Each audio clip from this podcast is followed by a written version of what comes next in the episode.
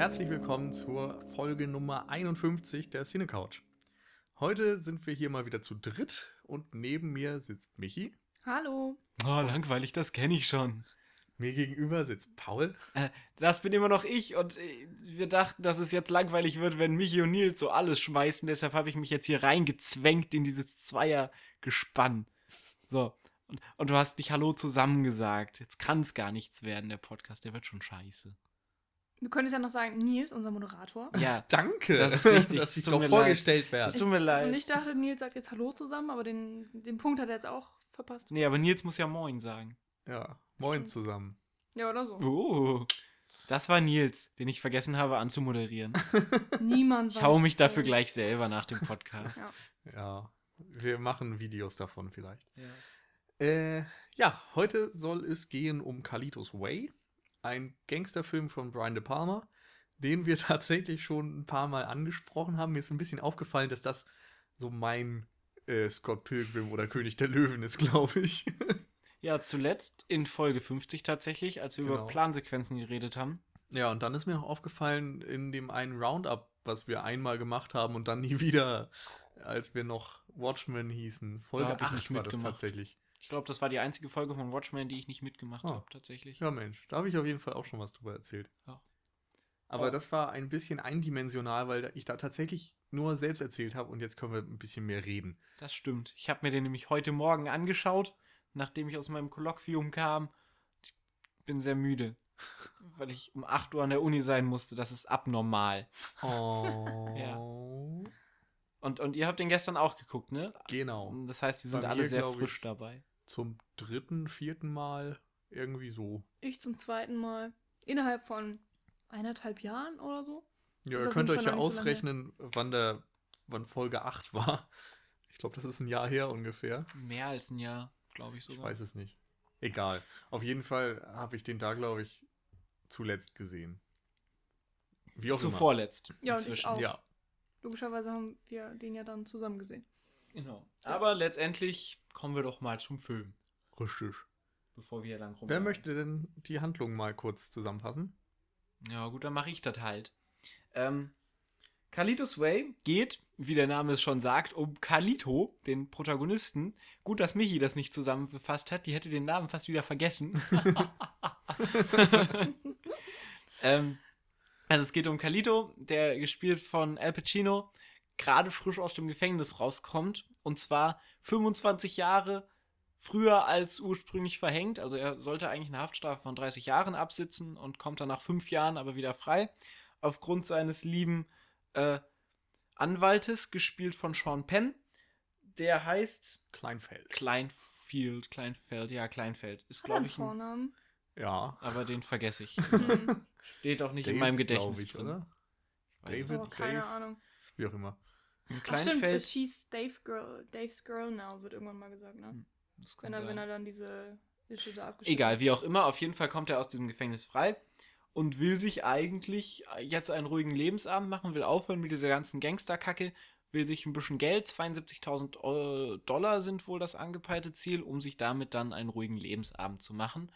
Ähm, nebenbei hat er noch eine ehemalige Freundin von vor dem Gefängnis, wo er jetzt gerne wieder anfangen möchte, sowas zu, zu machen mit ihr. Also Liebe. Und äh, weiterhin geht Die es heißt übrigens Gail. Genau. Einwurf. auf die ist er nämlich ein bisschen geil. Oh. Oh, in der Müdigkeit wird das auch nicht besser. äh, auf jeden Fall dreht sich dann letztendlich auch noch vieles um einen Club, der dann von ihm geowned wird, den er dann Kauft. kauft, um somit ja noch ein bisschen Geld zu machen und dann verstrickt sich alles so ein bisschen in die Geschichte von Kleinfield, der so ein bisschen Kacke am Dampfen hat, wo Al Pacino dann versucht zu helfen und so verstricken sich die Ereignisse und die Dinge nehmen ihren Lauf. Ja, das war so im Groben die Story. Eigentlich recht simpel. Genau. Gangstergeschichte halt. Hm. Ja, ähm, äh, irgendwie ja auch schon wieder nicht. Also klar, es ist, es ist auf jeden Fall ein Gangsterfilm und für mich ist es auch ein Gangsterfilm mit einer dicken, fetten Romanze eigentlich drin oder Ja. Liebesgeschichte. Da eben auch ähm, die Beziehung zwischen Gail und Carlito eine sehr große Rolle in diesem Film spielt äh, und auch mh, vernetzt ist mit vielem, was drumherum passiert. Da können wir ja nachher nochmal drüber reden. Aber es ist jetzt dann nicht diese klassische Gangstergeschichte, die man vielleicht erwartet. Also wir haben im Studium auch einen kleinen Exkurs mal gehabt über ähm, Gangsterfilme, wie die so ein bisschen funktionieren und äh, vor allen Dingen, wenn es um den Anfang des Genres geht, ähm, mit Filmen wie zum Beispiel Little Caesar, geht es oft darum, dass du einen kleinen Gangster hast, der sich ähm, ja vom Botenjungen und so weiter äh, hocharbeitet. Ähm, meistens mit kleiner italienischer Abstammung irgendwie noch dahinter. Ja, Also- wobei also- das, das ist schon unterschiedlich. Also okay. mal ist es ein Italiener, mal ist es. Also der, es gibt genau, es Ja. gibt ja auch noch den alten Scarface, da ist er, glaube ich, Ja, schon, auch schon irgendwie so südamerikanischen Ursprungs. genau. Auf jeden Fall im Remake ist es so. Und ähm, der kleine Gangster ähm, arbeitet sich seinen Weg nach oben, ähm, wird immer reicher, schert sich seine, äh, so, seine Bande um sich herum und äh, baut sich ein Imperium auf mit seinem Namen, so in dicken, fetten Lettern am besten. Ähm, und nach dem großen Aufstieg kommt ganz oft dann der große Fall, dass nämlich ähm, das Streben nach Reichtum dem Gangster selbst zum Verhängnis wird und meistens der eigene Ehrgeiz ähm, der Grund für das Scheitern ist. Ja, also eigentlich haben alle Gangsterfilme so gemein, dass sie im Allgemeinen sehr fatalistisch sind und letztendlich immer in dieser Katastrophe enden. Ähm, Unterkategorie, wo ich drauf später gerne nochmal sprechen möchte von dem Gangsterfilm, ist der Film Noir, der auch Mhm. immer sehr oft bedient wird und ein großes, äh, großes, wie nennt man das, Untergenre quasi bildet von diesem Mhm. Gangsterfilm. So Genre. Genau, Subgenre war das Wort, Dankeschön. ähm, da möchte ich gerne auch nochmal auf Kalitos Way dann nachher zu sprechen kommen, inwiefern Kalitos Way vielleicht auch ein Film noir ist. Mhm. Aber das würde ich erstmal zurückstellen. Ja. Aber- also zu den Gangster-Sachen, was du gerade erklärt hast, Michi, ähm, das äh, ist im Grunde genau dieses Ding von Aufstieg und Fall, was du gesagt hast und so weiter. Da gibt es ja diesen äh, tollen Essay von Robert Warshaw, The Gangster as Tragic Hero, in dem er auch so beschreibt, also das werden wir, glaube ich, auch verlinken, ich glaube, den gibt es kostenlos im Internet. Ähm, da geht es darum, dass dieser Gangster im Grunde die Schattenseite oder die andere Seite der Medaille des American Dream ist. Also American Dream sagt man ja auch, vom Tellerwäscher zum Millionär und so, man kann alles schaffen, wenn man sich nur genug bemüht. Und das ist eben in diesen Halbweltskreisen genauso oder sogar noch einfacher, weshalb sich der Gangster dafür entscheidet, aber gleichzeitig dann auch irgendwo seine gerechte Strafe ähm, bekommen muss. Und diese Gangsterfilme funktionieren so, dass der Zuschauer am Anfang die ganze Zeit mitfiebert, weil der Gangster eben doch aus ärmlichen Verhältnissen kommt und man wünscht ihm irgendwo Erfolg, aber gleichzeitig weiß man natürlich, dass er mit seinen Verbrechen rein moralisch nicht durchkommen darf und darum wird er dann im Endeffekt auch dafür bestraft. So, das ist das klassische Gangster-Ding. Ähm, und Kalidos Way macht das insofern anders, weil er diesen ganzen Aufstieg eigentlich komplett ausblendet. Man muss dazu sagen, ähm, der Film basiert auf zwei Büchern von Edwin Torres. Das ist einmal Kalidos Way und After Hours, der Nachfolger. Und in Kalitos Way geht es eigentlich um diesen Aufstieg, wie Kalito sich vom Teenager dann irgendwie hocharbeitet und so weiter ähm, in diesen Gangsterkreisen und mit Drogenhandel anfängt. Und ich meine, er muss dann am Ende dieses Buches ins Gefängnis und After Hours beginnt dann eben mit der Entlassung aus dem Gefängnis und so weiter. Und im Grunde ist insofern Kalitos Way der Film die Verfilmung von After Hours im Wesentlichen, wobei dann noch so ein paar Charaktere und so weiter und dieses ganze Setting vom ersten Band Kalitos Way übernommen werden. Das Und- ist jetzt ein bisschen kompliziert zu beschreiben. Ja, aber Kalito ist halt am Anfang des Films schon der dicke Macker. Und äh, alle so, Genau. ja, du bist eine Legende, gerade am Anfang. Wenn du mit mir in den Club reingehst, dann gucken alle und sagen, wow, Kalito, geiler Ja. Scheiß. Also er hat sich schon sein Standing erarbeitet. Genau, aber gleichzeitig hat er eben auch diese Gefängniszeit hinter sich und so weiter. Also er ist nicht auf der Höhe seines Reichtums und seines äh, Lebens und so weiter, sondern eigentlich eben schon über den Zenit und will äh, dieses ganze Leben auch einfach nicht mehr und er will das hinter sich lassen. Und trotzdem muss dieser Fall des Gangsters passieren und im Grunde ist das ja das, das Mitreißende und das Tragische an diesem Film, dass wir eben nur diesen Fall erleben und nicht den Aufstieg. Und du weißt von Anfang an, dass es ein Fall ist, denn die erste Einstellung von dem Film ist tatsächlich der Tod von Kalito. So. Spoiler. Ja. Kalito stirbt am Ende. Oder am das ist- Anfang. Das ist das Schöne, wir können jetzt wirklich spoilern, ohne dass es ein Spoiler Ja. ist. Ja. Also du hast halt die ganzen, also der Film geht halt auch seine zweieinhalb Stunden. Er hat schon krasse Länge.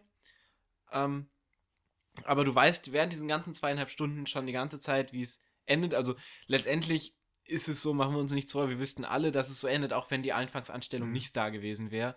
Aber sie macht es halt nochmal klar für jeden Zuschauer, okay, am Ende stirbt er. Also man kann noch minimal drüber streiten, ob das, also es, äh, der Tod direkt wird nicht gezeigt, aber es ist, er liegt quasi im Sterben. Er liegt im Sterben und schaut sich ein Ja. Plakat an, auf dem steht Welcome to Paradise Ja, oder so. Also Natürlich. bitteschön. Also, es ist nur dieses, ja, und wer möchte, darf da noch was reininterpretieren, aber eigentlich ist es schon ziemlich eindeutig. Ähm, in den Extras, die bei der Blu-ray auch dabei sind, äh, gibt es auch einen Interviewausschnitt mit äh, Edwin Torres, also dem Buchautor. Und äh, er hat selbst gesagt, dass für ihn Kalito auch gestorben ist. Also dass, dass es auch kein. Ähm, Für mich ist Kalito gestorben. hört sich sehr pathetisch an.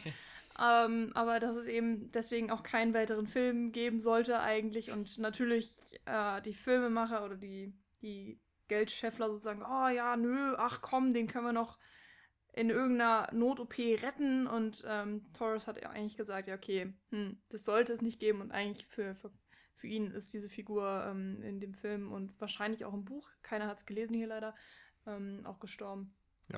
Aber wir sprechen auch nur über den ersten Film, weil für uns ist Kalitos Way gestorben. Genau. Also man muss dazu sagen, es gibt eben einen zweiten, so einen Direct-to-Video-Film mit, ich glaube, so ein paar Rappern oder so. Also, Ice Cube?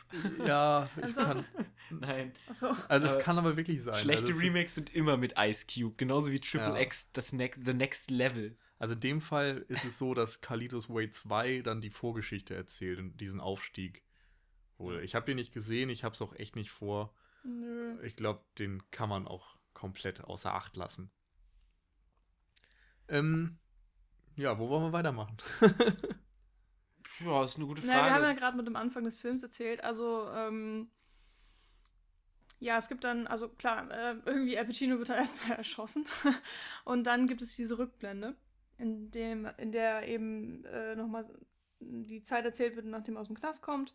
Ähm, alle Figuren etabliert werden und so weiter und so fort. Ähm, und das Interessante ist ja wirklich, dass äh, diese Figur Cali Calito Brigante, wie er heißt, ähm, mit seinem ganzen Gangsterleben eigentlich abschließen möchte. Er möchte sauber werden, ähm, keine Verbrechen mehr begehen und das Geld, diese 75.000 Dollar, die er zusammensparen will, auch mit ehrlichen Mitteln verdienen. Äh, damit er dann ja ein sauberes Ende hat und Ja. einen Cut und dann. Weiß ich gar nicht. Ich glaube, da würde ich widersprechen. Aber Bei ehrlichen Wieso? Mitteln jetzt, ne? ja, Ja. Warum? na, mit welchen ehrlichen Mitteln will er das denn verdienen? Oder, Nee, er hat beziehungsweise ja- er tut es ja nicht mit ehrlichen Mitteln. Okay, am Anfang diese eine Also das erste Geld. Szene in dem roten Club, Ja, da können wir eben. gleich nochmal drüber reden. Aber an sich ist es ja schon so, dass er in den einen Club rein investiert. Ähm, ja, mit nicht unbedingt sauberem Geld, aber dann das Geld, was er durch diesen Club erwirtschaftet, Mhm. ist ja schon ehrlich verdientes Geld. Und man sieht ihn ja auch im Ja. Film arbeiten und so weiter. Und von diesem Geld will er dann. Wobei ehrlich wegfahren. verdient ist ja auch die Frage, weil da ist der Besitzer, Sasso, der Schulden hat und ähm, Carlito leiht ihm Geld und kauft sich dafür ein in diesen Club. Insofern ist das ja auch so eine, ich will nicht sagen Erpressung, aber er zieht ihn da auch schon ein bisschen über den Tisch Ja, und dieser mit Club, dem Deal und so. Insofern finde ich, äh, also ich würde eher sagen, er versucht auf, um jeden Preis dieses Geld zusammenzukriegen, nur nicht mit den wirklich offensichtlichen kriminellen Aktivitäten und danach will er einen Strich machen. Der Club an sich ist ja jetzt auch nicht so dass das äh, legalste Pflaster, was du so hast. Also das ist ja auch schon so ein Treffpunkt für Gangster und so, was da alles rumläuft. Ähm, aber letztendlich ist ja auch immer wieder der Tod von Menschen und das Töten von Menschen auch ein Motiv, was immer wieder auftaucht, worauf auch immer wieder angesprochen wird. Und davon will er halt krass Rücksicht, äh, Abstand nehmen. Und das ist halt da dieser Club das Beste, um so von diesem Menschenopfer-Ding einfach wegzukommen. Hm. Und Ja. so einen Mittelweg letztendlich zu Genau. finden. Einfach. Ähm, vor allen Dingen, wenn er gerade frisch aus dem Knast rauskommt, wird er auch von seinen alten Freunden äh, aufgesucht und wird immer gefragt, hey Kalito, wollen wir nicht was zusammen machen? Ich habe hier einen Job und ich könnte dich super Mhm. gebrauchen, du kannst mir helfen und dabei springt auch was für dich raus und er sagt jedes Mal nein und ähm, das ist dieser schmale Grad zwischen höflich Nein sagen Mhm. und irgendwie sich in die Bredouille bringen. Aber er ähm, sagt eben nicht jedes Mal nein. Also er versucht es jedes Mal. Ach so, okay, ja. Aber es gibt eben einmal den Anwalt von Sean Penn gespielt, zu dem er einfach noch so eine andere Beziehung hat. Er hat, er kennt ihn seit Kindertagen und hat zudem einfach ja ein sehr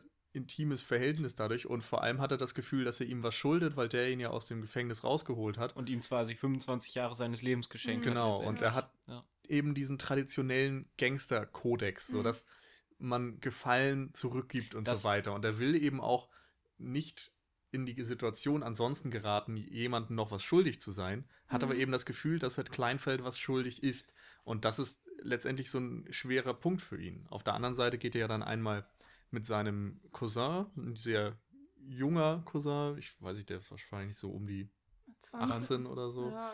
Auf jeden 20. Fall möchte der ihn eben auch mitnehmen zu einem Deal und äh, Eindruck mit dem schinden und so weiter. Und eigentlich möchte er es ablehnen, aber Für die als er Familie ist und so weiter, geht er dann doch mit. Aber gut. Das Ding ist jedenfalls, dass diese ganzen Kontakte, die er noch hat und überhaupt alle Kontakte, die er hat, das sind ausschließlich Gangster, abgesehen von Gale. Und dadurch äh, ist es extrem schwierig für ihn, aus diesem ganzen ja, aus, ja, aus dem Milieu auszubrechen, was ja sein Plan ist. Denn jeder, den er trifft, versucht ihn da wieder reinzubringen. Jeder versucht, äh, in ihm wieder den Gangster zu sehen. Und er ist dieser Gangster eben nicht mehr. Ja, Mhm. Oder fühlt sich beziehungsweise- nicht mehr so. Ähm, auf der anderen Seite, also das finde ich ja, hast du ja gerade erwähnt, dieser Kodex, das ist halt auch so ein klassisches Gangstermotiv, was du halt immer hast, dass es quasi so eine Ja. Schattenseite der Gesellschaft ist, die aber ihren eigenen, ihre eigenen gesellschaftlichen Strukturen hat. Ja. Und dann, dass da halt trotzdem moralische Werte und sowas zählen, aber in einem anderen Kosmos als Mhm. letztendlich in unserer ja, normalen das Welt. ist ja so ein bisschen wie der Piratencode irgendwie, Ja. dass, dass bestimmte Regeln äh, einfach nicht verletzt werden dürfen. Und genauso ist es ja zum Beispiel auch bei den Filmen von ähm, Der Pate, dass da eben bestimmte Sachen das höchste Gut sind und wenn man selbst das noch bricht, ja. ähm, ist man sozusagen in jeder Gesellschaft eigentlich verloren Genau. und vogelfrei. Also es gibt quasi nochmal so eine Abstufung. Es gibt dann die Gutbösen und die Bösen-Bösen. Also die Gutbösen quasi, die dann die Mhm. Protagonisten meistens sind, die dann eben diesen Kodex noch haben für den Zuschauer, dass der Ja. Zuschauer vielleicht noch ein bisschen Identifikation hat und so sagt, ja, eigentlich ist er ja gar nicht so böse. Um dann halt noch diese Bösen-Bösen, die ihre Freunde verraten und alles hintergehen letztendlich. Die Ja. bösen, bösen. Ja. Ja, schön. Ja, Also- generell, oftmals ist es ja auch so, dass da jüngere Nachkommen, die eben diesen Kodex dann nicht mehr haben. Und die. Alten werden dann so als die Altersmilden auch gezeigt oder als die Leute, die Mit Weisheit. genau die Weisheit haben, aber eben auch so ein bisschen weich sind, während die Jungen einfach knallhart sind und Selbst- keine Grenzen kennen und so Selbst weiter. äh, selfish. Mhm. Genau. Ja. Und in dem Fall gibt es ja auch solch eine Figur, Ja. gespielt von John Leguizamo. Von Ähm, Bronx, Benny Blanco genau, aus Benny Bronx. Blanco from the Bronx. Ähm, aber Der- es, Der Nee, ist ja so ein nochmal. bisschen das, das ja, jüngere Pendant zu Calido Brigante, indem er ja einfach dessen Rolle einnimmt. Also äh, das, was Calido als junger äh, Mensch erlebt hat, dass er eben aufgestiegen ist und äh, mit Drogendeals und so weiter sich einen Namen gemacht hat und Geld gemacht hat, das möchte Benny Blanco jetzt und sucht dann auch den Kontakt zu Calido, möchte sich mit dem austauschen und anfreunden und so. Und Calido will ja mit seinem alten Ich abschließen und ist darum irgendwie total angewidert von Ist diesem außerdem noch obwohl der konservativ. total äh, so, ja, eigentlich die gleiche Figur ist wie er selbst. aber sagt halt, ach, die jungen Leute von heute, also hat halt auch wieder so einen Generationskonflikt letztendlich damit. Mhm. Und dann gibt es ja noch die Rolle von Viggo Mortensen, die auch so ein bisschen rausbricht, Mhm. weil er eben genau diesen Kodex, der, ähm, der von, von Carlito aufrechterhalten wird, letztendlich bricht und sich mit der Polizei auf eine Stufe stellt und für die Polizei Carlito ja dann ausspionieren will. Und dann quasi diesen, diesen, diesen Kodex bricht. Ja, Mhm. ganz einfach. Ja, das ist auch eine sehr schöne Szene. Ähm, Vor allen Dingen ist Viggo Mortensen super. Ich mag das den in der natürlich Szene schon. sehr Also. Viggo Mortensen spielt die Figur Lalin, ähm, der eigentlich auch 30 Jahre ähm, eine Haftstrafe absitzen sollte und dann früher rauskommt, weil er eben einen Deal mit der Polizei eingeht. Und ähm, ich finde, dass eben generell der Film sehr viele ähm, oder ein sehr großes Spektrum dieser Gangsterwelt ähm, abbildet. Also du hast eben nicht nur einfach alle Figuren, die sozusagen derselbe Gangstertyp sind, sondern es, äh, es ist so sehr, wie soll man das sagen, vielschichtig in irgendeiner Art und Weise, dass man immer mal so eine, so ein bisschen einen anderen, andere oder ach Gott. Also man hat, kriegt einfach ein großes Spektrum dieser Welt mit. Facettenreichtum, ja, vielleicht auch. Also, ja, wenn man, keine Ahnung, Sasso sieht, diesen, der Was? halt Geldschulden hat und irgendwie fett und reiche, sondern diesen Club hat und ähm, ja, dann die neue Generation mit Benny Blanco und dann mhm kommt äh, später noch äh, Tony T, der eine sehr wichtige Rolle spielt und dann auch ja. auf der anderen Seite ähm, den Anwalt, der eigentlich ähm, auf der richtigen Seite des Gesetzes steht. Dann naja, aber. der sich aber auch eigentlich, also am Anfang des Films äh, wird einem durch Kalito, was er so über Kleinfeld erzählt, ähm, so ein bisschen das Bild gegeben, dass er sich eigentlich gar nicht so von, nicht als Gangster verhält, äh, dass er zwar für sie arbeitet, aber nicht zu den Gangstern dazugehört. Und ähm, das ändert sich natürlich auch im Laufe des Films. Da können wir mhm. ja auch nochmal drüber sprechen. Und da gab es auch im Bonusmaterial diesen schönen Satz: ähm, Together but not mixed. Also, ja. dass Anwälte und Gangster zwar zusammen irgendwie arbeiten, um damit die Anwälte eben die Gangster frei äh, klagen können oder was auch immer. Aber man darf es nicht vermischen. Als Anwalt muss man eben immer so weit sauber bleiben, dass man nicht selbst ja, Probleme bekommt mit anderen Gangstern und so weiter. Mhm. Und diese Grenze überschreitet ja Sean Penn einfach. Genau. Da und dadurch bekommt er dann wieder auch Probleme und dadurch bekommt Kalido gewisse ja. Probleme. Da wird Weil vielleicht auch verbunden so, ist letztendlich. Äh, so ein bisschen gezeigt, dass man, glaube ich, auch in diese Welt hineingeboren werden muss. Ähm, äh, am Anfang im Gefängnis äh, ja, redet Kalito mit dem äh, Richter mhm. und erzählt äh, so ein bisschen was von wegen, ne, wenn man eben reingeboren wird, ist man von vornherein Gangster, ob das jetzt stimmt oder nicht. Und das ist äh, auch eine schöne Dialogszene, finde ich. Und ja, in Sean Penn wird das nochmal so ein bisschen visualisiert. Ähm, dass es eben nicht funktioniert, wenn man sozusagen von außerhalb reinkommt und die Regeln missachtet und einfach auch das. Hm. Ähm, Aber eigentlich finde ich, ist er eigentlich. Also er ist ja auch jemand aus diesem Milieu. Er hat nur zufällig einen anderen Weg gewählt. Also Kalido kennt ihn ja schon seit im Grunde seit Kindesbeinen, nur dass der von vornherein eben als Gangster gearbeitet hat, während Sean Penn von vornherein sich eher für dieses Juristische entschieden hat, aber da war ja immer die Verbindung. Also es werden einfach für jeden Gangster von Anfang an auch Anwälte gebraucht, mhm. um sich eben freischlagen zu können. Ja, und schon, so weiter. aber und trotzdem ähm, ist er ja nicht genug in dieser ganzen Szene drin, also von vornherein schon, ähm, um hundertprozentig zu verstehen, wie das alles funktioniert und wie man ja, am Leben bleibt ich glaub, und das man liegt, nicht überschreiten darf. Das liegt aber an seiner Mentalität und nicht unbedingt an seiner Milieuzugehörigkeit. Ich finde schon, dass das da ist. Das okay. Ding ist, dass er ein sehr zugekokster Anwalt ist. Das wird die ganze Zeit demonstriert und er verliert so ein bisschen diesen Realitätsbezug und er verliert seine Vorsicht. Und da, als er dann irgendwann eben Fehler begeht und anfängt, wirklich kriminelle Dinge zu tun, da beginnt es für ihn eben auch bergab zu gehen. Weil, also es gibt ja eine Dialogszene, wo Penn und Al Pacino miteinander reden und Al Pacino zu äh, Penn sagt, das ist jetzt was ganz anderes in dem Milieu, in dem du gerade bist. Du kannst es nicht lernen, wie du dein Jura-Ding lernen kannst. Mhm. Von daher ist es ja schon so, dass er meint, das ist eine Lebenseinstellung, dieses ganze Gangstertum und das musst du ja, Survival of the Fittest mäßig ja. überstehen, um mhm. da überleben zu können. Und das hat er halt früher nicht gemacht, weil er diesen Jura, juristischen Weg gegangen ist und sich immer auf der anderen ja, Seite schon. des Gesetzes gehalten hat. Und in dem Fall ist es ja schon was, was jetzt eher in Michis Richtung gehen würde, wenn, wenn Sean Penn dann von, von Al Pacino eben das vorgeworfen bekommt, dass er es nicht lernen kann, sondern dass er das leben muss. Ähm, aber ich finde es gar nicht so wichtig und relevant, warum man jetzt Gangster wird und so, weil das ist ja überhaupt keine Frage, die der Film wirklich auf, aufbricht, sondern es geht ja. Also ich finde, der Film spielt ganz schön mit diesen ganzen Gangster-Motiven, ähm, die wir letztendlich haben, und bringt in so eine Hybrid-Struktur. Eben weil auch nicht nur Gangster dabei ist, sondern weil auch so eine Liebesgeschichte dabei ist. Und da finde ich es jetzt erstmal einfach ganz schön, so ein bisschen visuell und motivisch so ein bisschen zu arbeiten. Also ich würde jetzt vielleicht mal mit diesem Film Noir anfangen, wo ich finde, was da sehr. Also ich finde, dass Kalitos Way zur Hälfte ein Film Noir ist. Ganz einfach daran, dass wir diese, diese Grundthematiken, die wir schon hatten, dass es eben fatalistisch ist, dass es jeder Film Noir ist, sehr mhm. fatalistisch. Und am Ende vom Film Noir versucht auch immer der Protagonist, dieses ganze, diesen ganzen Kosmos zu entfliehen und sich frei ja. zu machen davon. Du versuchst dich von deinem Schicksal zu befreien oder genau. loszusagen, aber du kannst ihm nicht entkommen. Genau. Und das ist bei Kalitos Way ebenso. Dann haben wir zum einen auch auf der visuellen Ebene sehr oft Szenen und äh, Sequenzen, in der mit Low-Keys gearbeitet wird und mit Mhm. harten Kontrasten.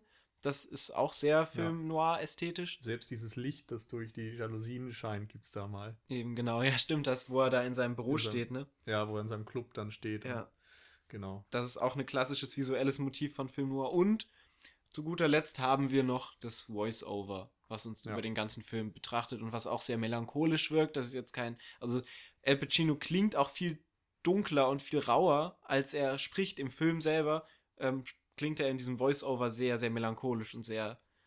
Und spricht auch den Zuschauer. Ja, nachdenklich, genau, das ist Mhm. gut. Und spricht auch den Zuschauer Ja. selber an mit Boys, you think that und so Sachen. Ja. Und das ist auch sehr klar hindeuten, Ja. dass es zum Teil halt ein Film Noir-Hybrid ist. Was fehlt im Grunde ist die typische femme fatale. Genau. Weil Gale eben eher so sein, sein Ausweg ist.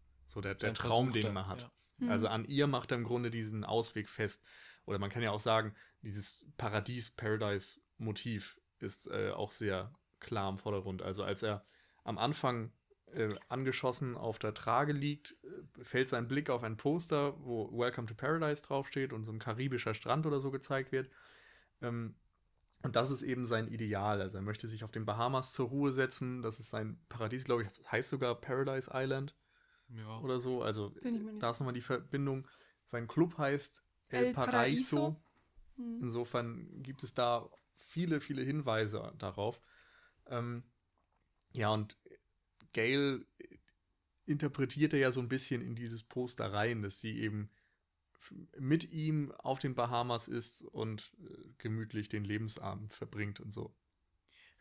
Es zeigt sich auch an dieser ganzen äh, Tanzmotivik, die sich ja um Gail auch umspinnt. Mhm. Also Ja. Mhm. Gail tanzt ziemlich viel und, und ist auch Ballett, macht in einer Ballettstunde und, und tanzt auch in Clubs und zieht sich dabei teilweise auch aus.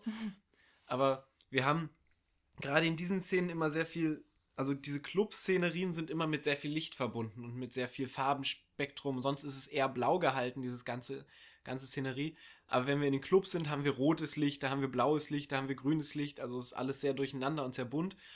Und das steht halt auch im krassen Kontrast zu diesem, zu diesem dunklen und, und Ja. tristen. Und das zeigt sich halt immer, gerade vor allen Dingen, wenn er im Club ist, wo Gail dann tanzt oder mit Gail tanzt oder so ein Teil. Und dann haben wir letztendlich noch diese, diese ganze, ja, Party-Geschichte, die sich dann ja auch im Kleinfeld, der dann irgendwelche Partys mit Drogenexzessen und so macht, die wüsste ich jetzt spontan nicht so einzuordnen, aber gerade wenn sich so um äh, die Rolle von El Pacino dreht, haben wir eben auf der einen Seite diesen Film Noir-Aspekt und dann diesen Gale-Aspekt mit diesem Tanzen und dem Clubs und diesem Paradies, was ihr gerade schon Mhm. gemeint habt. Ja, man kann auch dazu kurz sagen, also der Film ist von 93, spielt aber irgendwann in den 70er Jahren. Genau. Insofern ist auch die Musik sehr discolastig und die Einrichtung, Mhm. ja, Und Ja, die Hosen ähm, und die Schuhe. genau. Alles. Aber generell ist, glaube ich, Musik auch ein wichtiges Thema im Film. Ähm, Brian De Palma hat irgendwie auch gesagt, dass ihm ähm, das an diesem spanischen, äh, spanischen Mob kann man jetzt auch nicht sagen. ja, was ist per das denn? Puerto Ricaner sind das, glaube Oder ich. Puerto Ricaner. Ähm, ja, dass ihm das an dieser Szene eben so gefällt, dass sie diese tolle Musik ähm, eben auch haben und die kommt wirklich immer, immer wieder im Film. Ähm, dadurch kriegst du auch manchmal so kontrastierte Szenen, dass ähm, sie dann in diesem Club sind, wo El Pacino, also oder Calito, wo er dann auch arbeitet. Und dann kommt irgendeine Streitszene und im Hintergrund läuft aber sehr fröhliche Tanzmusik und ähm, es ist immer sehr nett gemacht und ich finde, dass auch viel Stimmung durch eben die Musik auch transportiert wird in vielen, vielen Szenen, sei es jetzt wirklich die Musik, die innerhalb der Diagese stattfindet, also die dann zum Beispiel in diesem Club spielt, oder sei es dann äh, wirklich der Score, also die, Ja. die Musik, die dann ähm, außerhalb der Diagese für den Film geschrieben wurde. Ähm, die ist auch immer sehr, sehr stimmungsvoll, vor allen Dingen in den, ähm, in den dramatischen Szenen, wenn ähm, dann ab und zu gibt es ja Action-Szenen im Film, die dann auch manchmal etwas länger sind. Vor allen Dingen am Ende gibt es eine sehr lange ähm, Fluchtsequenz. Und da ist der Musikeinsatz auch wirklich genial, wie ich finde. Ah, okay, Paul nicht so. Nee, ähm, mach du erst mal zu Ende, ich sag dann gleich was dazu. Oder warst du zu Ende? Nö, du kannst gerne was sagen. Ähm, bei den Action-Szenen stimme ich dir zu, aber es gibt ja auch dramatische und, und so Liebesszenen oder so und da fand ich es echt zu dick. Da kommt dann Mhm. immer diese Klaviermusik, diese dunkle. Din, din, din, din, Ja. Und da habe ich gedacht, oh, das hätten sie vielleicht nicht ganz so reindrücken müssen. Also ich kann es auf jeden Fall nachvollziehen. Also es ist schon, es, es grenzt so ein bisschen an Kitsch. Ah, Auf jeden Fall. Aber für mich hatte das irgendwie so eine gewisse Romantik. Also ich fand das ganz nett, dass in diesem Gangster-Kosmos dann die Liebesgeschichte so hervorgehoben wird und so, ja, so, so, so aufgeladen wird irgendwo auch. Weil ich meine, das ist ein Typ, der hat Leute umgebracht, der hat mit Drogen gedealt und so, aber trotzdem nimmst du ihm irgendwie diese, diese Liebe und diesen, ähm, dieses, diese Hoffnung auf Die ein Ende Menschlichkeit so und so weiter. Das nimmst du ihm einfach ab und ich weiß nicht, ich fand das da irgendwie extrem passend und Brian De Palma ist generell ein sehr visueller und atmosphärischer Filmemacher, der jetzt auch nicht so die, die ganz verschachtelte Story meistens in den Vordergrund stellt, sondern eher so Einzelszenen und Momente und sowas. Und wenn ich da zum Beispiel an diesen Moment denke, wo Al Pacino dann durch den Regen stapft und da sie nimmt sich noch einen Mülldeckel vom Mülleimer, um sich da irgendwie vom Regen zu schützen und Die Szene schaut fand ich dann- auch gut, ja. äh, zum Beispiel in, äh, in einen Ballettraum, Saal, hm. wo gerade Gail tanzt mit ein paar anderen und sie tanzt da und dann kommt diese pathetische Musik dazu und so. Das ist schon ein ziemlich guter Moment. Also ich kann verstehen, wenn einem das zu viel ist, aber in dem Moment fand ich es irgendwie ganz angemessen.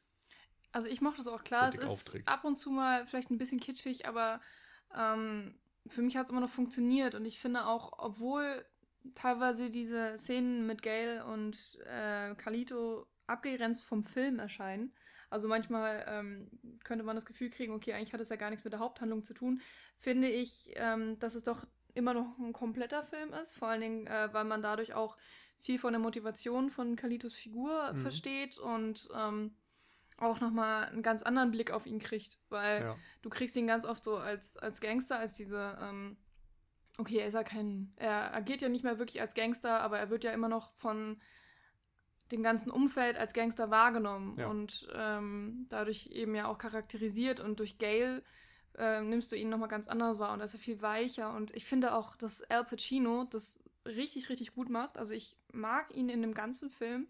Er zeigt all seine Facetten Mhm. und bringt alles ähm, sehr glaubwürdig rüber und so, dass man auch das Gefühl okay, das ist wirklich äh, eine richtig gut geschriebene Figur auch einfach. Genau. Ähm, also im Das Grunde sehr. sind das ja so die zwei Seiten von seiner Figur. Einmal die Vergangenheit oder diese, diese ganze Gangsterwelt, die er hinter sich lassen will, und dann Gail als die Zukunft und das, was er haben möchte und der Ausweg und so weiter.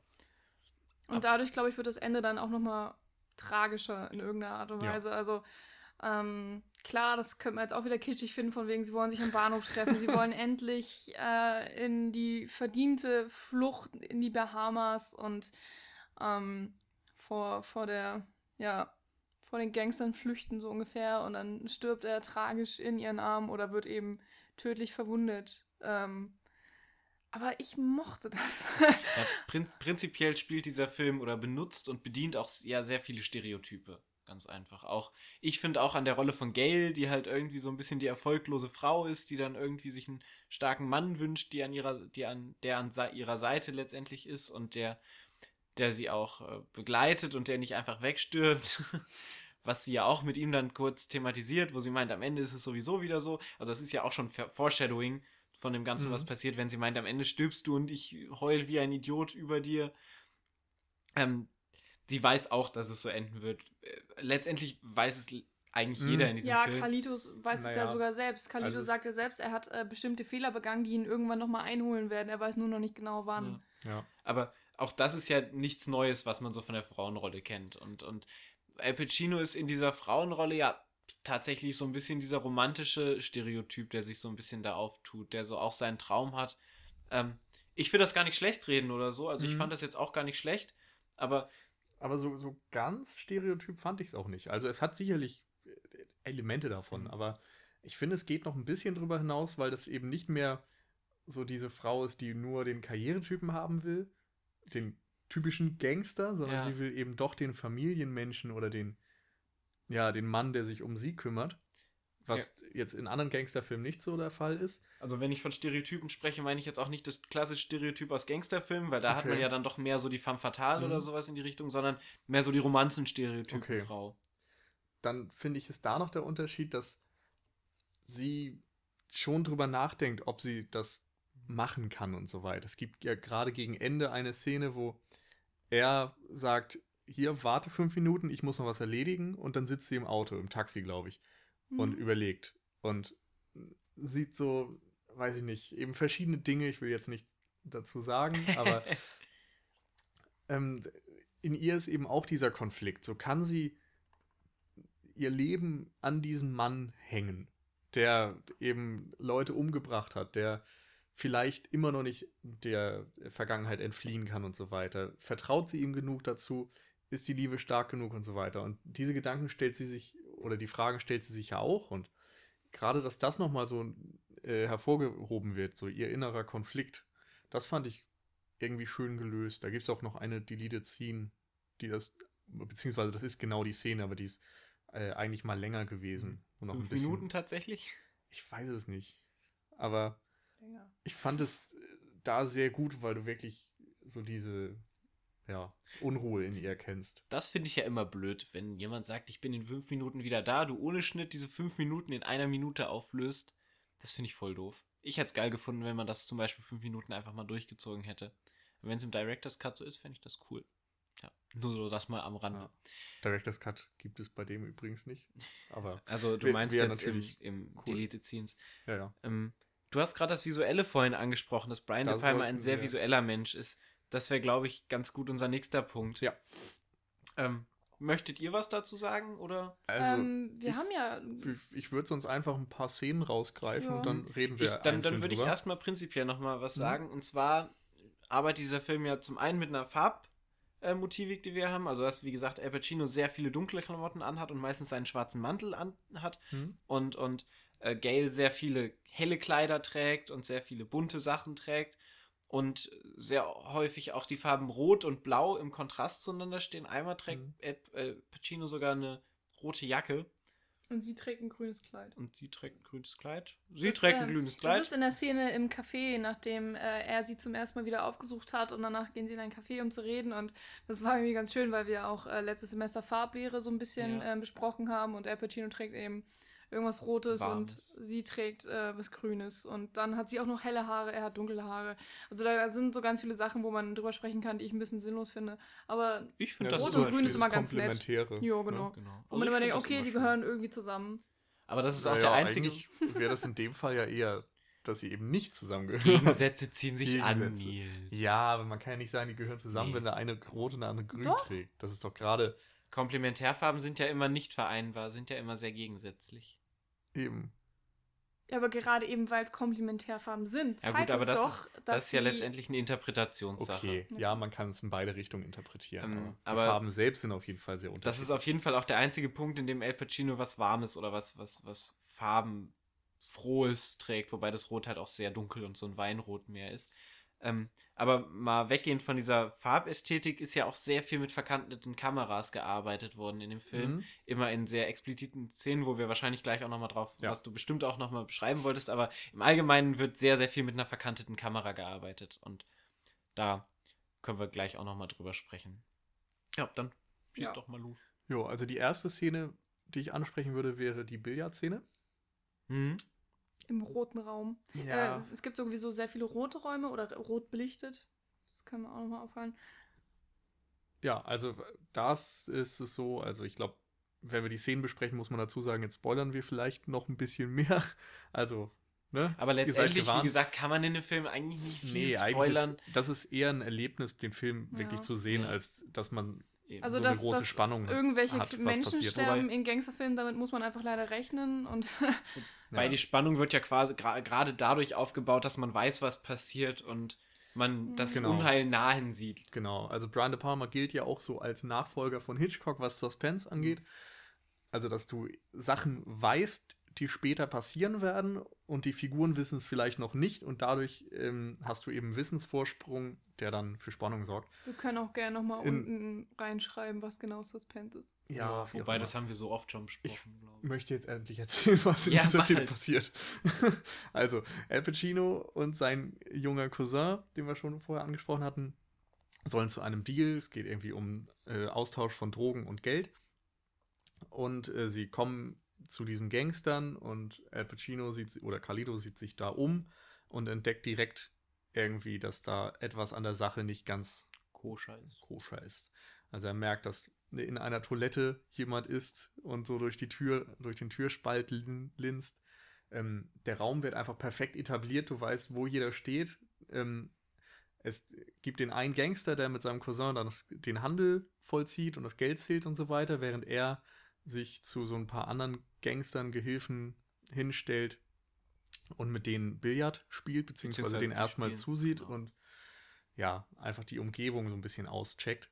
Und diese ganze Etablierung des Raumes ist total gut gemacht, weil du einfach merkst, irgendwas ist da im Busch, da passiert noch was und du bekommst genau präsentiert, wer wo ist, wer zu wem gehört und so weiter. Liegt ja aber nicht nur an der Etablierung des Raums, sondern auch an den Kameraeinstellungen. Also du hast zum Genau. Beispiel Naheinstellungen, wo jemand, wo, wo Al Pacino Feuer verlangt und man dann sieht, wie er das Feuerzeug zieht und man sieht in der Naheinstellung, wie das Feuerzeug an so einer Pistole halt vorbeigereicht wird. Wo Genau. du so Bedrohung auch Ja, siehst. und gleichzeitig merkst du eben auch, dass genau das Kalidos äh, Trick ist. Also, Ja. dass er eben unauffällig versucht, einen Wissensvorsprung zu bekommen. Genau.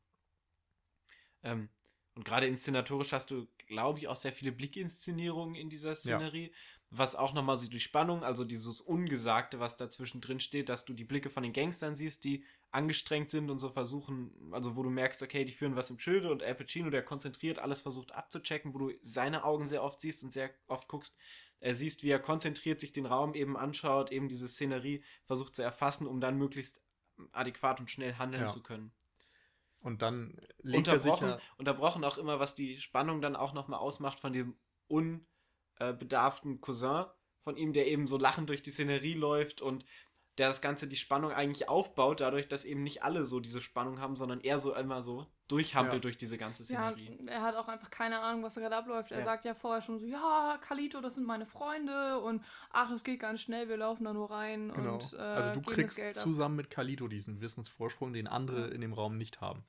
Und dann ähm, setzt er ja diesen Billard-Trick-Shot um und ähm, äh, packt die Kugeln auf den Tisch und so weiter und legt es sich genauso hin, dass er einen Blick auf seinen Cousin hat, was die anderen dann auch nicht unbedingt realisieren. Und äh, was ich am geilsten finde, ist eigentlich diese Sonnenbrille, die der eine Mhm. Gangster trägt, die sehr spiegelt. Und du kannst dann teilweise in den Dialogszenen noch eine Spiegelung von Al Pacino drin sehen. Oder kurz bevor es dann wirklich losgeht, ähm, siehst du den einen Typen vorbeilaufen mit einer Waffe und siehst, okay, das ist das Startsignal quasi. Und ich weiß, ich fand das so unglaublich gut gemacht, weil du die ganze Zeit darauf vorbereitet wirst, was passieren wird. Und die Schießerei selbst ist ja dann gar nicht mal so lang, aber eben auch ähm, ja einfach sehr gekonnt inszeniert, dass du dieses Gefühl für den Raum hast, das Gefühl für die Figuren hast, Mhm. weißt, was jeder im Schilde führt und so. Und, Und gerade die eine, das eine Gegenüberstellen von Kalido und dem einen Gangster. Der eine läuft Der nach links und der andere oder? läuft nach rechts, so gegenüber äh, gesehen. Und durch die Kamera, die jeweils gerade auf die Charaktere drauf fährt und dann mit Schuss, Gegenschuss und so weiter, bewegen sich die ganze Zeit immer nach links im Bild. Und das sorgt eben auch für so eine flüssige Bewegung. Äh, ich finde gerade diese Szene, ähm, die wir jetzt gerade besprochen haben, ist so ein Beispiel für den krassen Gegensatz zu vielen Actionfilmen, wie sie heute gefilmt werden. Ja, Irgendwie, dass du dann ähm, 30 Gegner hast, die auf den, den Haupthelden zurennen und er ballert irgendwie so um sich rum und springt und hüpft und was weiß ich Ja. nicht was und du kommst überhaupt nicht mit. Oder- Genauso auch bei Verfolgungsjagden. irgendwie. Oder es wäre alles schwarz und es blitzt immer nur Licht auf, wenn dann mal geschossen wird. Equilibrium, also- Equilibrium. Ja, das ist ja noch halbwegs cool gemacht, weil es Ja. wieder einem gewissen Zweck Ja. folgt. Ähm, Ach so, da, ja, das ist halt da wirklich Ja, das war sehr äh, geil. visuelle Das ist eine geile ähm, Szene. aber Vorrang weiß ich oder nicht, bei Robocop zum Beispiel. Ja. Also das Mhm. Remake dieses Jahr. Da war das so, dass da dauernd dann immer nur Mündungsfeuer stimmt. aufblitzte. Aber und der man war ja auch ab so, 12. toll. Also von daher. ja, aber das ist trotzdem Also scheiße. mich hat die Szene, Szene sehr stark an die ganzen asiatischen Kampffilme erinnert, so diese Schwertkampffilme, weil da besteht eben ein großer Teil von diesen Kämpfen immer aus diesem Beäugen und dem gegenseitigen. Ja. Also das ist wirklich so eine so die eine Tanz Wahrnehmung des Gegners. genau so eine Tanzchoreografie, dass dann fünf Leute um einen Gegner stehen und sich alle um ihn rum positionieren, man so seine Ausgangsposition sucht. Dann gibt es einen Moment, wo kurz dieses Release stattfindet, wo für fünf Sekunden kurz geschlagen wird und dann drei, vier Schläge ausgetauscht werden und dann ist die Szene vorbei.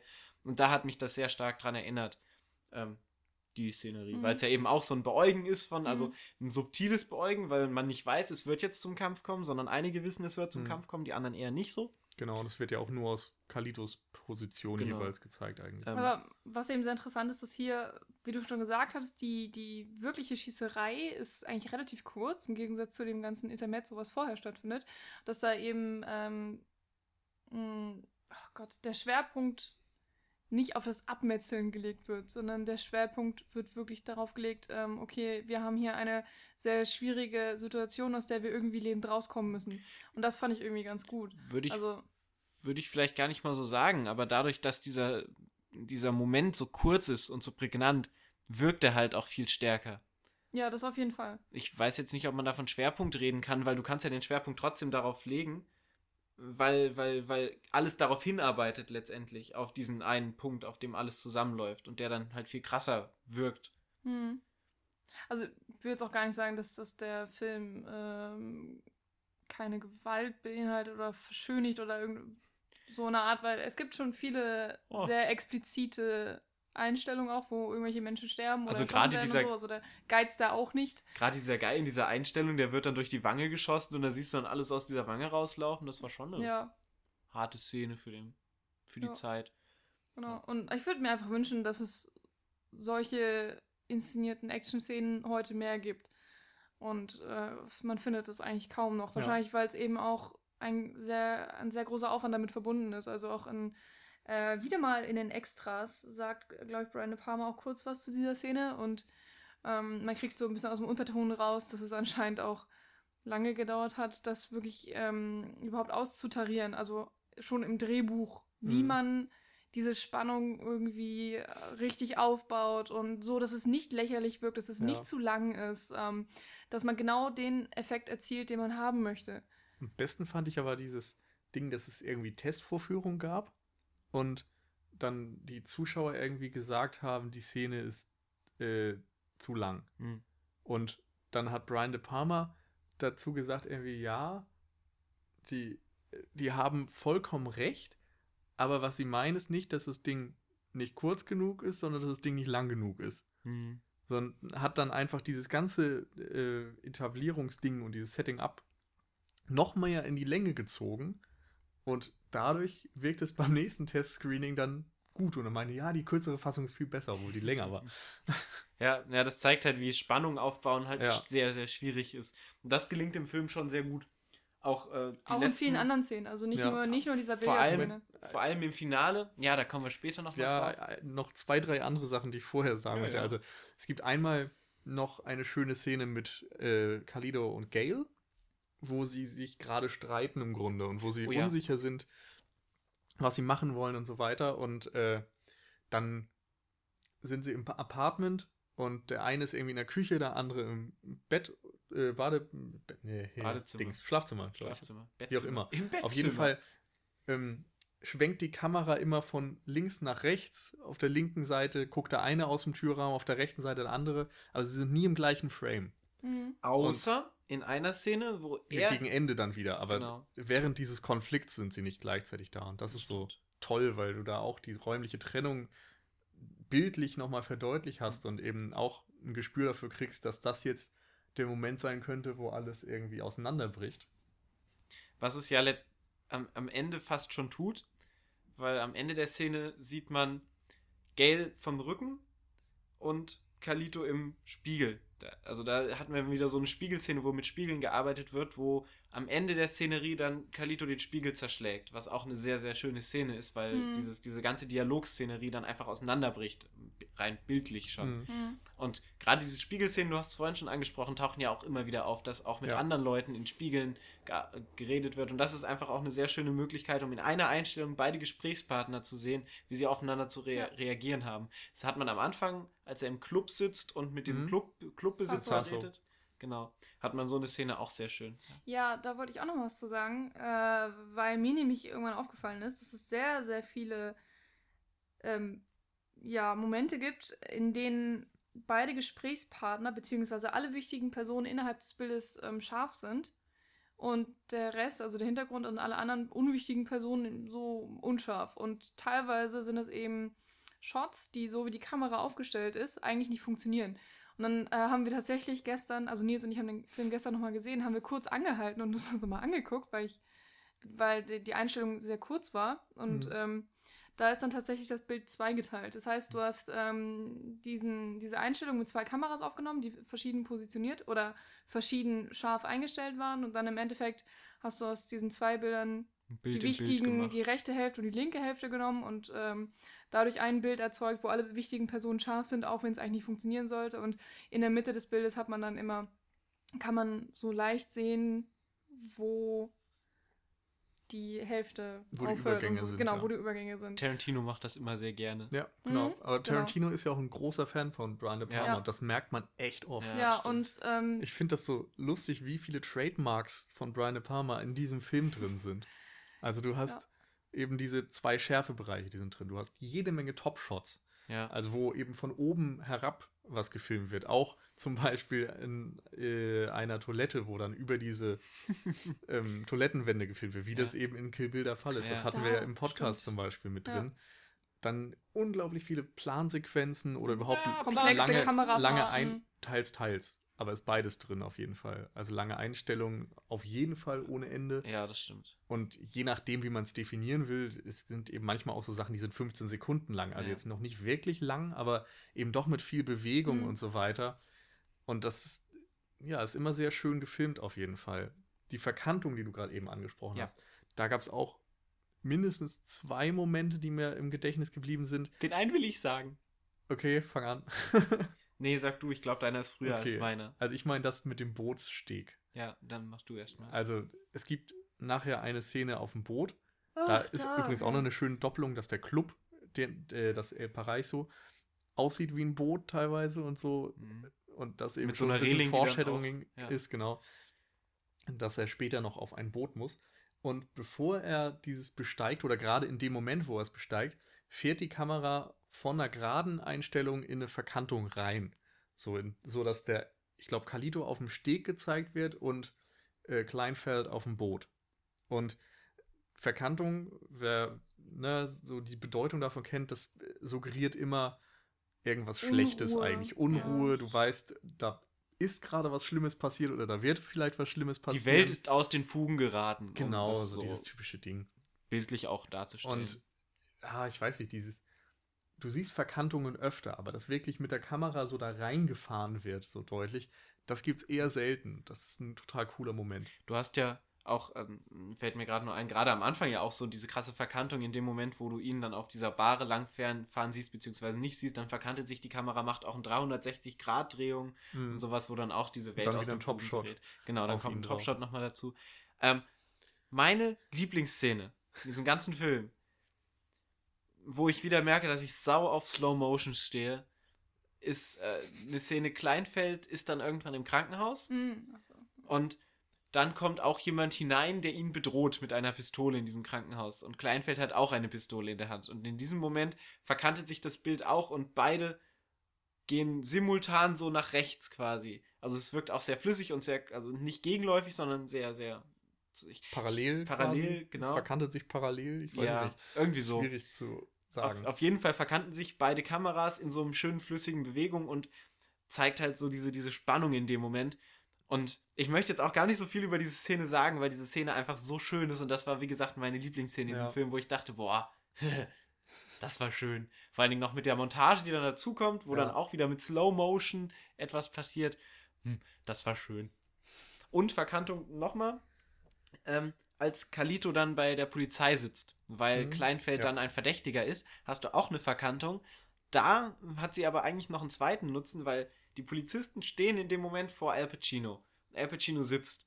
Aber Al Pacino hat trotzdem einen Status, der auf einer gleichen Ebene ist wie die Polizisten. Die Polizisten wollen was von ihm, er sagt es ihnen nicht und stellt sich dumm und die Polizisten können nichts machen. Und durch die Verkantung ist es so, dass Al Pacinos Gesicht auf einer Ebene mit dem Gesicht von den Polizisten ist, obwohl Al Pacino sitzt und die Polizisten stehen. Und das ist halt auch nochmal so, so ein äh, Status-Ding, was Mhm. durch diese Verkantung einfach aufgelöst wird, was auch sehr Ja. schön geschickt gelungen ist.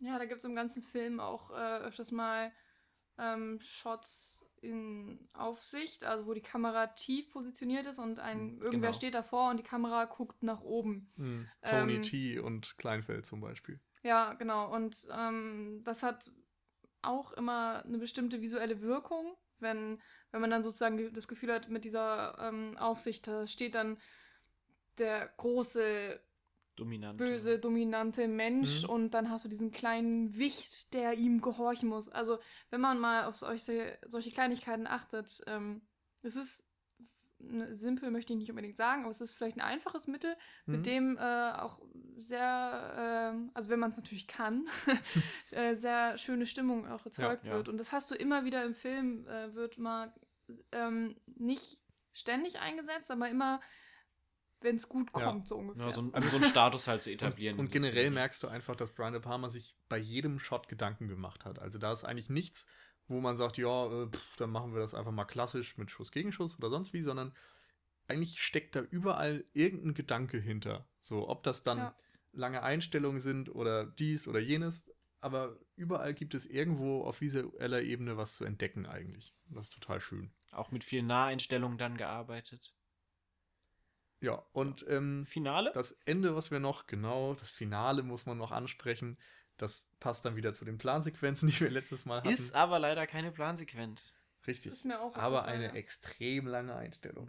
Aber auch mit, durchsetzt mit sehr vielen Schnitten ist mir aufgefallen. Ja, irgendwann viel dann schon. Ja, Aber so- aber drauf an. So lang also, ist die Einstellung jetzt nicht. Doch. Also, Oh, Moment, es geht los. Es geht los an dieser Haltestelle, Bahnhaltestelle, Genau. wo er einsteigt und die Kamera ihm dann erstmal in den Zug folgt, wie er sich hinsetzt, folgt und dann Kommt der Schnitt. kommt irgendwie ein Schnitt. Dann wird auch immer mal wieder geschnitten, wobei es jetzt nicht. Also es sind schon dann immer noch so 10 Sekunden oftmals eine Einstellung. Also gerade in der, gerade wenn er einsteigt und diese Leute hinterherrennen und dann die, also die Tür wird ja blockiert von Ja. Jugendlichen, was auch ein sehr geiler Moment ist, weil da sehr viel Spannung einfach aufgebaut ist, weil du weißt, die kommen jetzt Ja. da und da sind noch diese Jugendlichen, die blockieren und eigentlich ist er ja in Sicherheit, aber irgendwie dann doch nicht. Das Fatalistische vielleicht nochmal so ein bisschen da mit drin.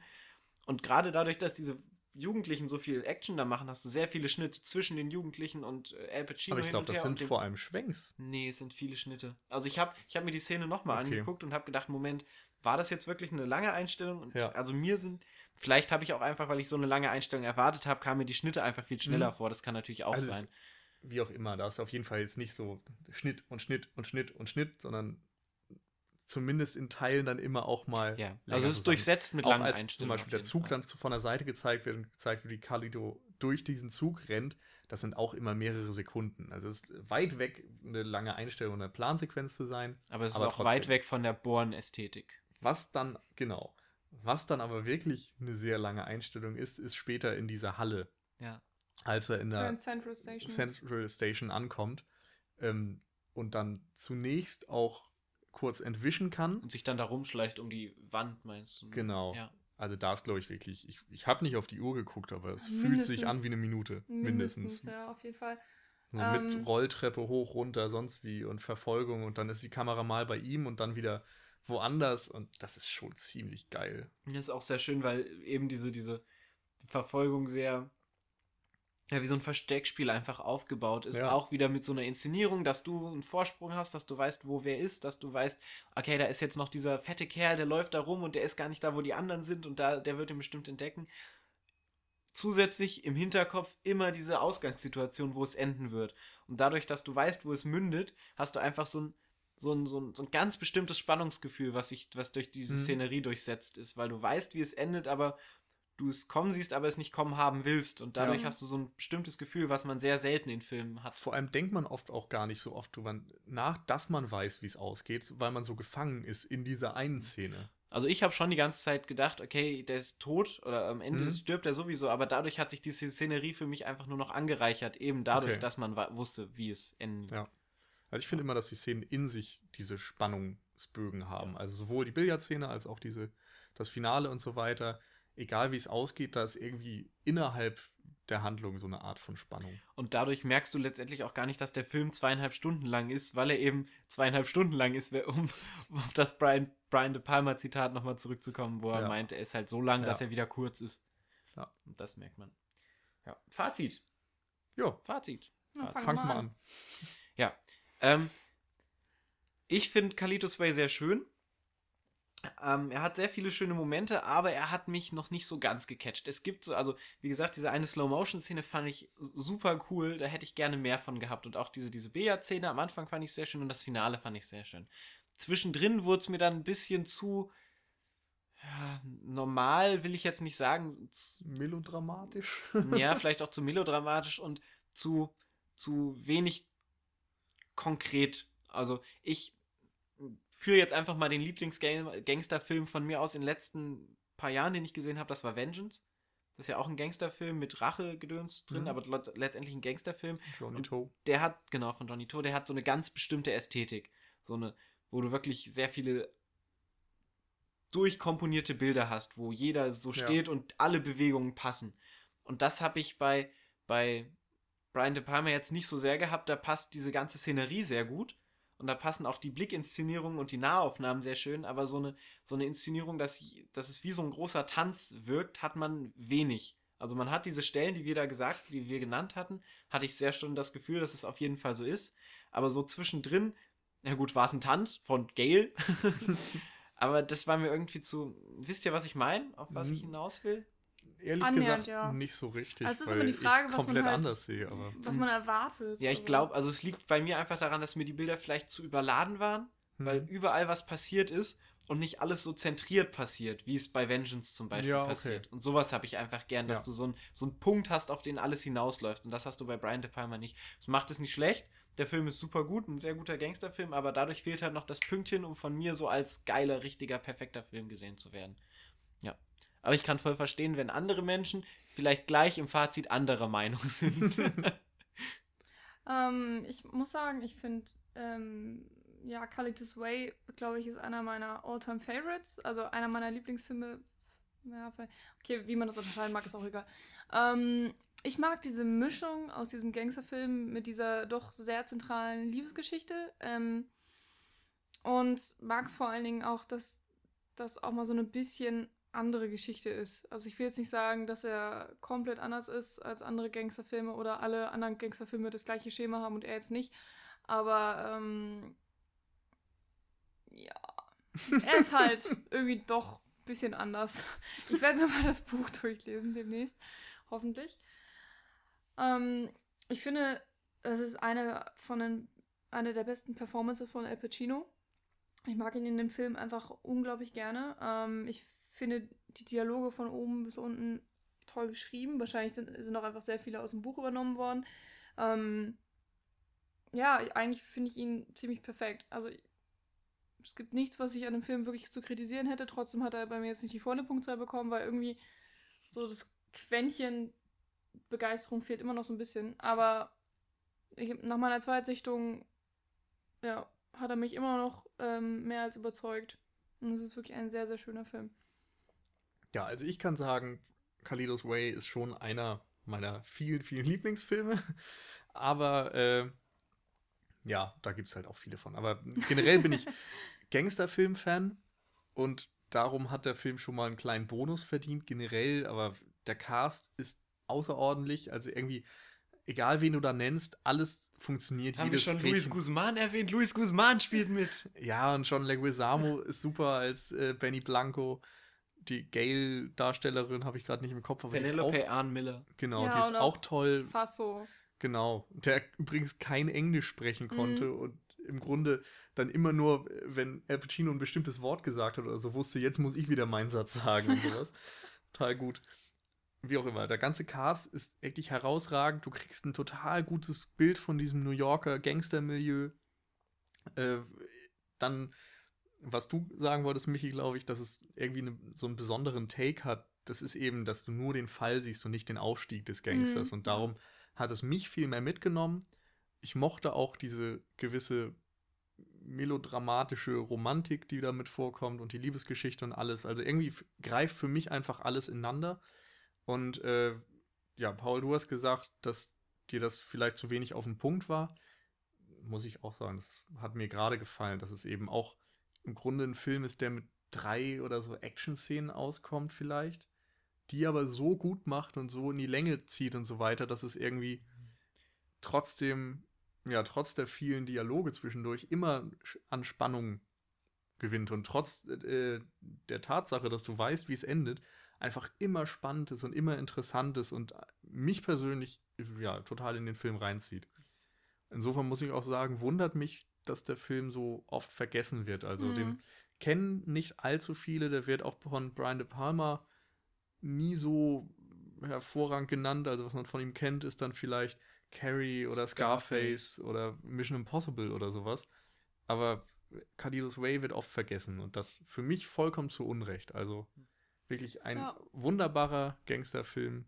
Ich finde, äh, was ich eben vergessen habe, Entschuldigung, aber die ähm, Kameraführung und das ganze Drehbuch ist auch einfach ähm, Ja. ja. herausragend.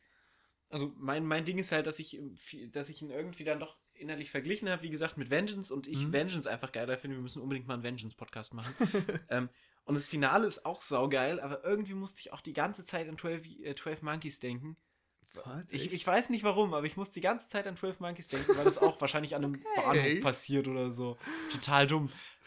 Herrlich, ja. Also ich, ich finde es auch selber total dumm, aber 12, wir müssen unbedingt mal in der Folge 60 oder so machen wir über die geilsten Finals von Filmen mal einen Podcast. Das wäre geil. ja, das wäre auch was. Da wird alles 12 schön Monkeys- durchspoilern. Wäre 12 Monkeys auch voll dabei. Ja, der ist auch toll. Ah. Naja, Ja. also Vengeance auf jeden Fall ein auch guter Film, aber völlig anders. Ja, genau. Ja, ich finde das auch sehr, sehr schwierig zu vergleichen. Aber Kann man auch egal. nicht. Aber Nee, aber man es kann, ist halt. Es man gibt kann halt, beide gut finden. Es gibt halt subjektive Einschätzungen, man, man mag Ja. das mehr und oder man Ja. mag das mehr so. Guckt euch auf jeden Fall Kalitos Way an. Wir sprechen alle drei, glaube ich, eine Empfehlung für diesen Film aus. Äh, vor allen Dingen, wenn ihr Gangsterfilme mögt, wenn ihr so ein bisschen Fable für Al Pacino habt und vielleicht auch so ein bisschen für Brian De Palma. Ja, wenn ihr Filme mögt, dann guckt den. Da kann, glaube ich, jeder Ja. so ein bisschen Wir was freuen für uns sich selbst rausziehen. dann auch äh, über Rückmeldung. Wie fandet ihr den? Teilt ihr unsere Meinung oder eher nicht so? Schreibt uns, äh, bewertet uns gerne. Auf Genau. iTunes haben wir, auf www.cinecouch.net sind wir immer zu erreichen und Genau, anzuschreiben. Twitter, Facebook. Ihr könnt uns das. auch gerne mal äh, Wünsche schreiben, worüber wir mal reden Ja. sollten. Das wäre schön. Schreibt Ähm. uns Vorschläge. Wir kümmern uns gegebenenfalls mal darum. Spendet uns Geld auf Flatter. ja. Irgendwas alles. Schickt Und- uns Kuchen. Und hört vor allem wieder rein. Nächste Woche gibt es eine neue Folge. Ja. Ich verrate das einfach schon mal. Eraserhead wird's werden. Wir bleiben klassisch. ja. Mehr oder weniger. Das wurde übrigens auch vor Monaten, vor vielen, vielen, vielen Monaten mal gewünscht, ein Lynch-Podcast. Ja. Jetzt tun Ja. wir es tatsächlich. Nur Monate später. ich wäre so Und- gern dabei. Total spontan. Ähm, demnächst kommt auch wieder eine unserer Top-Listen mit einem äh, neuen Thema. Ja. Seid gespannt. Dann, dann, dann, dann. Damit verabschieden wir uns. Bis Tschüss. zum nächsten Mal. Tschüss. Tschüss.